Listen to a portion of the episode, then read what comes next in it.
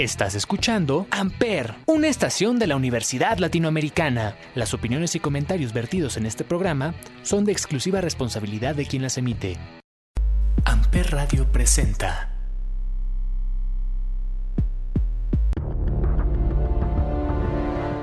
Bienvenido mis técnicos, soy Ismael el Toro. Y yo, Alonso el Angelical. Esto es Mucha Lucha. Y esto es Amper, donde tú haces la radio. Hoy tenemos un invitado muy especial, Coco Amarillo. Bienvenido. Aquí estamos amigos, todos las personas radioescuchas o los que nos oigan, nos ven, nos sientan, nos, nos palpita el corazón por este evento de, de lucha libre.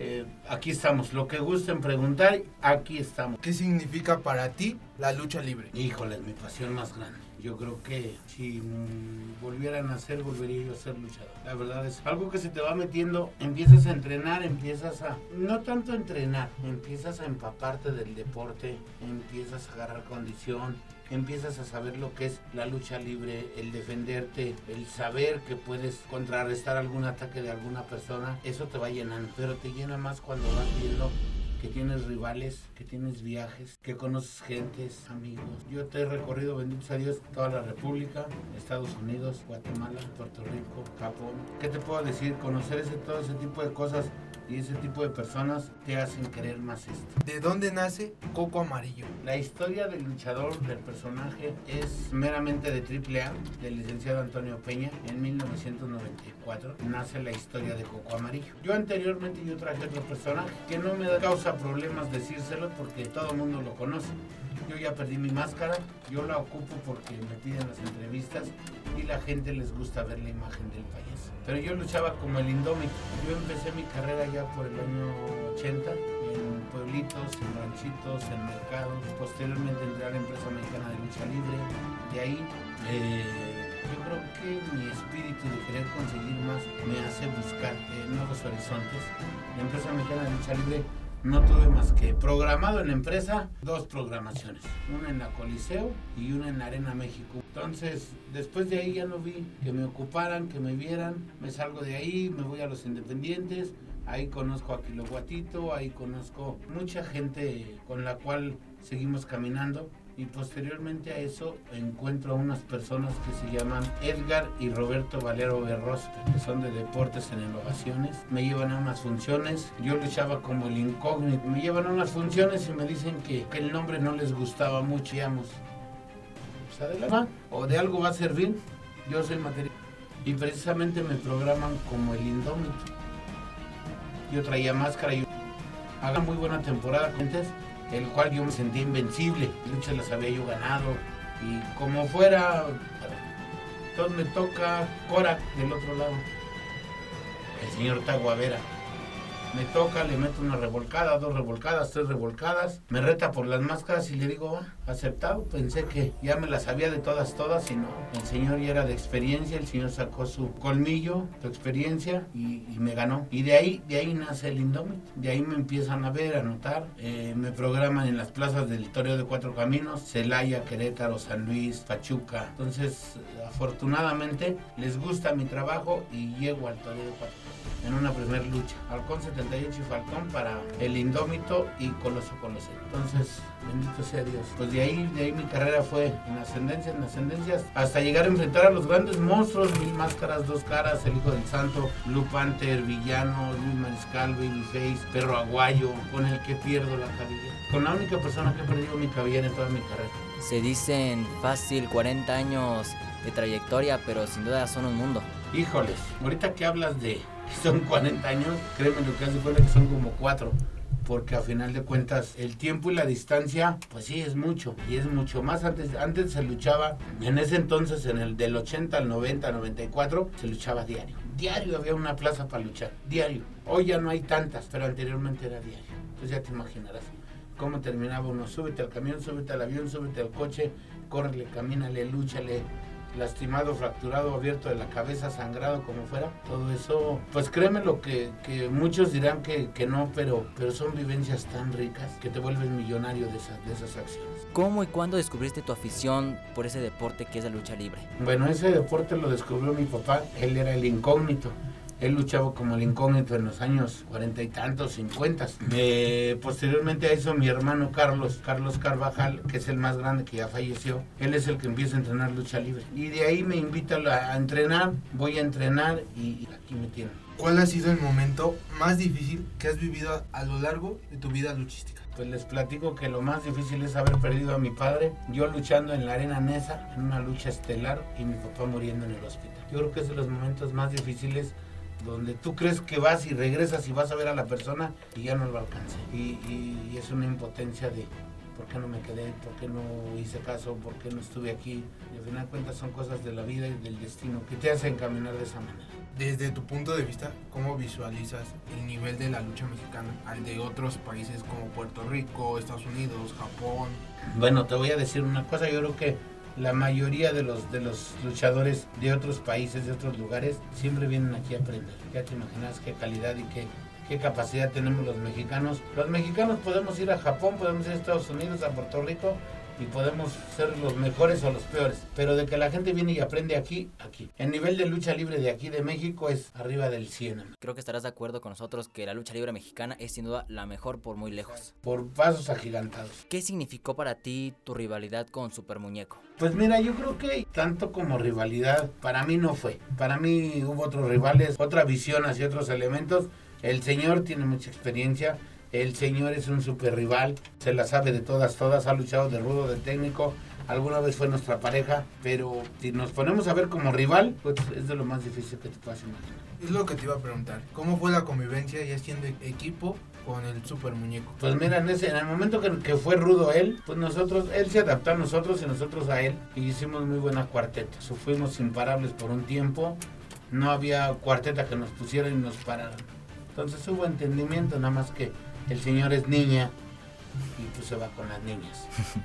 Él no podía estar con los hombres. Aparte de la lucha libre, ¿cuál otro deporte practicas? Nada más la lucha libre. Te mentiría que otra cosa, no nada más lucha libre. Pero la lucha, la lucha libre se compone de, de acondicionamiento físico, de pesas, calistemia, de todo eso. Entonces es muy completa. La verdad es que mucho, mucho, muy completa.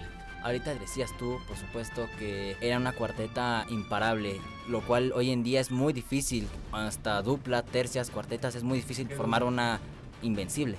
Exactamente, te voy a decir que hoy en día puede más el ego de, de, que yo estoy bonito, yo estoy guapo, yo estoy ponchado, a, hacer una cuarteta invencible en cuanto a, a, rivalidades, ¿no? Nosotros tuvimos rivalidades con Los Machín, con Eddie Guerrero, con Chicano Power, que son tercias fuertes, con los villanos, con Pierrot. Nosotros tuvimos una lucha con villanos y Pierrot en Puebla, Muñeco y nosotros tres para ellos, para ellos. Y quiero que sepas que fue máscara rota, sangre, casi una lucha de 45 minutos, una hora. Sí, bueno, es que cuando uno dice los, este, los villanos o Pierrot, hay sangre y como dices, máscaras rotas, hay de todo. Sí, la verdad es que sí es mucho, muy difícil ese tipo de rivalidades y mis respetos. ¿eh? ¿Cuál es la mayor satisfacción que te ha brindado practicar lucha libre? El que estés en este bello deporte durante 40, 41 años casi. Pues mira, yo creo que la mayor satisfacción es que por medio de la lucha libre he conocido infinidad de amigos, hermanos, infinidad de personas y entre ellas se cuenta mi esposa. Yo la conocí en una arena sin saber que iba yo, sin saber que iba ella, ahí nos conocimos, ahí nació y ya tengo 27 años con ella Ah, las coincidencias de la vida. Y la verdad es que sí, a veces sin pensarlo te resultan mejor las cosas que armadas. ¿Cuántas veces alguna persona dice, te presento una amiga? A veces resulta, a veces no. A veces sin querer dices, tú no, no, no, yo no quiero. Y te la presentan y al final cuentas es tu esposa. Y al final de cuentas duran mucho tiempo. Pues bien dicen, ¿no? Que las cosas que no se planean son las más bellas o bonitas que te llegan. las más satisfactorias, ¿no? Al final de cuentas. De ahí nacieron tres hijos, eh, dos de ellas ya son licenciadas, una química y otra en administración de empresas, entonces chamaco está todavía estudiando. Entonces, no puedo no puedo quejarme de la vida ni de lo que he hecho, la verdad. Y la lucha libre me ha dado esto y más. Me ha quitado también, porque me ha quitado, pero así es esto de la vida. Así es la vida, exacto. a veces. Claro, por supuesto, como siempre. Has librado muchas batallas durante toda tu carrera, pero ¿cuál ha sido dentro del ring la más difícil? Híjoles, amigo, es que, por ejemplo, mira, te voy a decir, en los años 88, 87, 89, por ahí así, A mí me tocó enfrentar a Big Bamba. Fenomenal. El simple hecho de verlo más alto que tú, 100 kilos más que tú, unos brazos que son tus dos piernas, que dices tú, hijo de la mañana. Yo creo que, que esas partes son las que las que dices tú, ¿qué hago aquí enfrente de, de estos monstruos? Pero mira, bendito sea Dios, la gente cree en uno y nos enfrentamos a, a grandes personalidades. Es lo que caracteriza a los luchadores mexicanos, ¿no? Que van a Estados Unidos o se miden a un luchador americano que pesa 100 kilos, mide 2 metros y un luchador mexicano que con tu pesa 70 kilos y mide unos 60, le pueda ganar, le haga frente. Sí, sí, nosotros no nos rajamos. El mexicano nunca se va a rajar, nunca va a decir no. A él pone obstáculos y entre más obstáculos más los brincamos. Otras personas que son, ay, te hacen ver tu suerte, amigos, son los villanos. Villano tercero, villano cuarto, villano quinto, villano primero. Hijos, no, no, no, no. Es verlos enfrente y dices tú, yo estuve por un tiempo comiendo, más bien cenando y comiendo licuados por los golpes que nos metemos con la quijada que no, no responde y pues, Es que sin duda los villanos son los gladiadores. No, son de pies a cabeza, creo yo en este deporte, son de los más, más rudos. Ellos, Elia Park, no, no, no, la verdad es que sí. Sobresaliendo a los luchadores que está diciendo villano, los villanos y Elia Park, creo que lo han demostrado que ahora Villano Tercero Junior e hijo del Villano Tercero vienen con las mismas características que sus padres. A deshacer luchadores, quitar máscaras y sin miedo como sus padres que se, cuando se subían al ring. Bueno, te voy a decir una cosa, son diferentes épocas. No podemos comparar a los juniors con los grandes, ¿eh? Jamás, jamás. Todavía a los muchachones todavía les falta mucho, pero mucho, mucho. Son buenos, no son malos, pero sí les, les falta muchísima cuerda para, para poder ser un guitarrón del tipo de los villanos. Como tú dices, les falta callo. Obviamente ya les llegará el momento donde estén arriba, como como villano tercero, que pues la verdad hoy lo seguimos recordando como uno de los luchadores estándares de la lucha libre mexicana. Un rival, yo tuve años de rivalidad con él, manos a manos, este, sangrientas, con sillas, con botellazos, con cadena, con todo. Y quiero que sepas que hasta ahorita en mi camino no he encontrado a alguien como él. Considerando la, la época actual, con pandemia, eh, ¿Cómo influye el público en tu desempeño como luchador? ¿Es difícil? ¿Es triste? Es, es, más difícil, amigo, porque están haciendo funciones sin gente. Por obvias razones, pues ya no es la misma adrenalina. Subes a cumplir porque te gusta hacerlo, porque te, te vas a ganar un centavo, pero no es lo mismo, no es lo mismo. Siempre va a hacer falta la vieja gritona, la del paraguas, la de la sombrilla, el borracho que te quiere aventar cerveza, el que se siente igual que tú y se te para enfrente. Entonces, todo eso te hace falta. Va a hacer falta en una arena. Desafortunadamente la pandemia pues no se puede detener. O no hemos querido detenerla porque salimos, pero pues, aquí andamos. Sí, bueno, lamentablemente pues amenaza con un repunte, ¿no? Con el tema de vacaciones de Semana Santa. Es triste porque se dice que están cerca el fin de la pandemia, el tema de vacunas y pues hay gente que tristemente no entiende. Mira, te voy a decir una cosa, amigo. Yo creo que sí. Si de veras nos quisiéramos tantito más de lo que nos queremos, tantito, una milésima más, créeme que esto se, se si no se acaba, cuando menos disminuye. Desafortunadamente, a los que no les da, o a los que ya les dio, o a los que no creen, esos nos quedan en la calle. Son los que se creen Superman. A mí, a mí ya me dio esto en mayo. En mayo del año pasado me, me enfermé. Calenturas de 38 grados, eh, diarrea, escalofríos, no, no, no, algo horrible, algo horrible. Bendito sea Dios, a mí no me pegó en los pulmones, bendito sea Dios, pero eh, esta mugre pandemia me quitó dos sobrinos, en, uno en diciembre el 25 y uno en, en, enero 20, y chavalones de 35 años. Entonces sí dices tú, cuídate. Yo ahí en el cochecito, ahorita que yo regrese, yo traigo sanitizante, traigo mi gel para las manos, independientemente de todo lo que ustedes me, me dieron aquí o me, me, hicieron, todo eso igual en el coche. Llego a tu casa y igual antes de entrar o entrando a lavarme las manos, a lavarme todo y vámonos. Sí, la, claro, es de vital importancia cuidarse. Ya lo dije, ya están las vacunas, estamos cerca de que posiblemente esto ya concluya, así que lo más que podamos cuidarnos, hay que hacerlo. Tenemos que hacerlo. Y hemos visto que se han ido luchadores como Matemático, como Bet. Y pues apenas hace dos semanas, tres, le dio al cibernético, precisamente sí. COVID.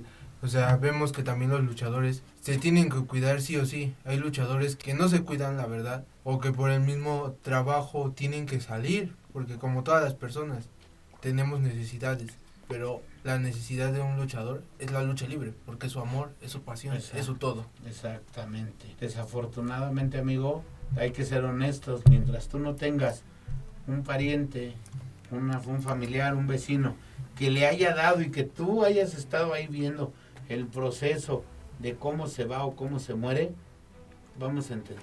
Mientras no te pase, todo el mundo piensa que es cosa del gobierno, todo piensas que...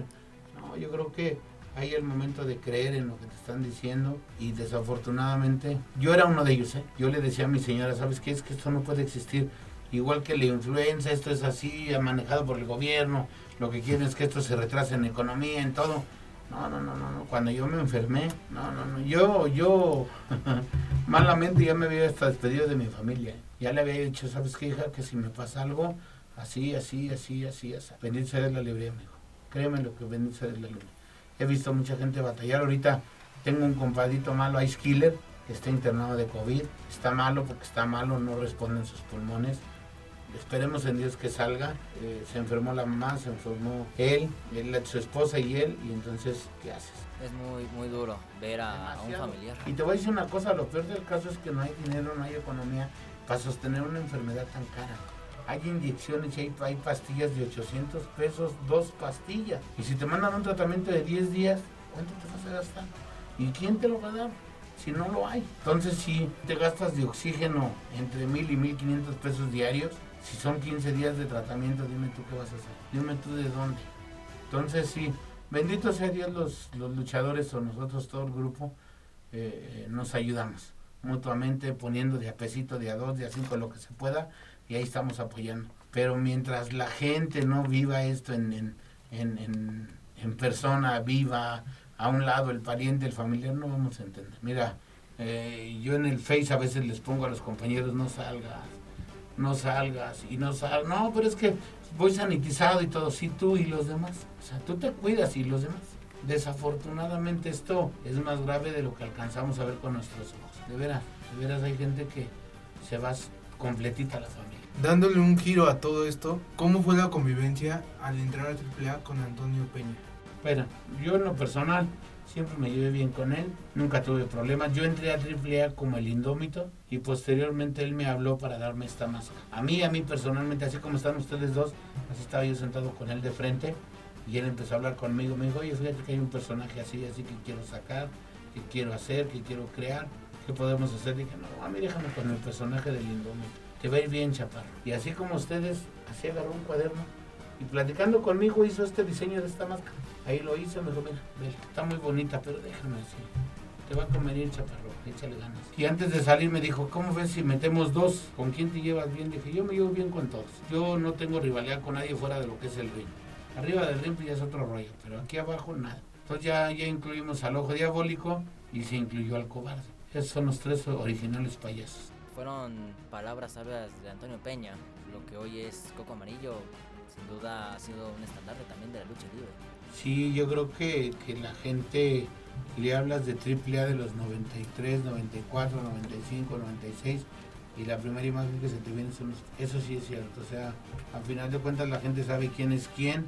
Nosotros tuvimos rivalidades con los Vipers, con Cibernético, con Octagón, con el Hijo del Santo, con los mismos Dinamitas, les ganamos los, el Campeonato Nacional de Tercias. Entonces, son cosas de veras en serio tan satisfactorias que te vuelvo a repetir, si volvieran a ser, volvería yo a ser luchador. No sé si me tocara la misma suerte, pero lo que volvería a ser luchador, volvería a ser luchador. Y esos dinamitas también son bien férreos para la lucha, ¿eh? Sí, son perros, sí, esos sí son, son bravos. También ahorita sus hijos pues están construyendo su historia, pero también son buenos. Sí, sí, también son aguerridos, son, son como los papás. Ahora sí que llevan, llevan el mismo estilo y bien.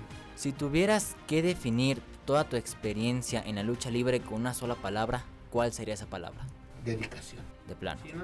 te lo pongo fácil, amigo. Si tú no te dedicas a estudiar, ¿qué es de ti? Aunque tengas la mejor escuela, aunque tengas a los mejores padres, aunque tengas los millones de pesos, si tú no te dedicas, bailas.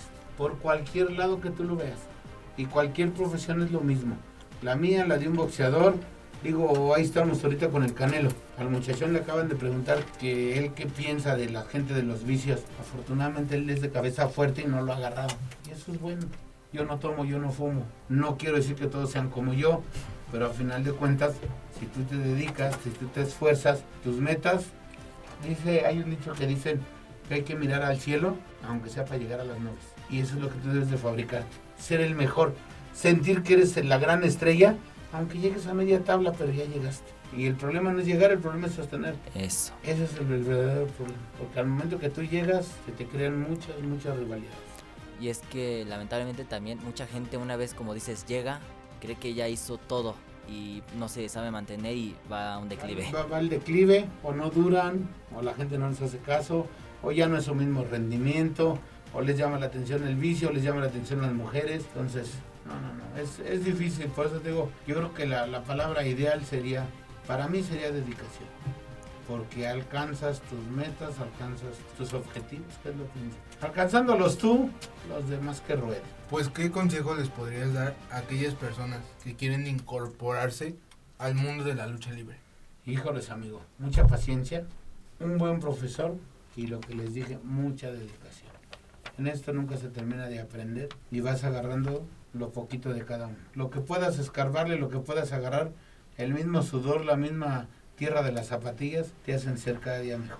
Sí, claro, sin duda es básico todo este tipo de puntos para que tú puedas este, sostenerte, mantenerte, como bien lo comentas. Yo creo que tú, si no exprimes un maestro, si no te gusta lo que estás haciendo, menos. Entonces tienes que exprimir al maestro con toda su sabiduría. Pero tienes que saber sacarle la, la, sabiduría al maestro. Y el maestro debe de saber cómo puedes aprender tú para que lo hagas. Y si llegas a ser cuando menos el 10% de ese maestro, vas a ser grande.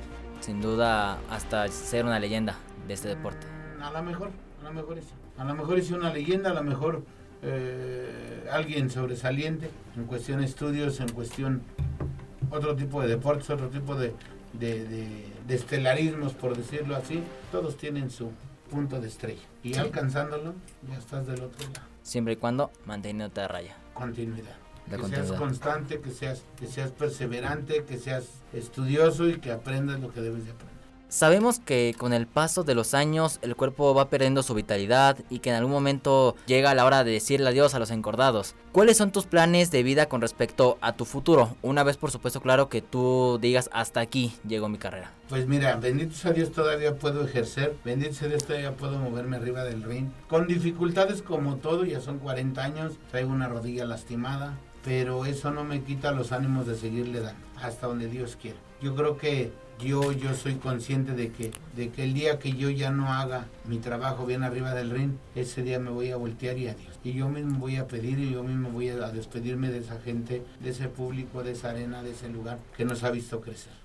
Como lo dijimos hace, unos, hace un rato, son 40 años, casi 41, donde ha cobrado mucha factura el cuerpo, sí. pero es parte de. Eh, pues sí, sí, algo tienes que, algo tienes que arriesgar y algo tienes que sufrir para todo evento, para toda profesión, algo tienes que sufrir. Las desveladas, los viajes, las patadas, las mordidas. Yo traigo mi, mi cabeza llena de cicatrices, mi frente, chipotes en la cabeza, torceduras en los dedos. Tienes que pagar factura. Bendito sea Dios, aquí estamos. Yo he visto gente que se ha ido, he visto gente que está en silla de ruedas y, es triste, ¿no?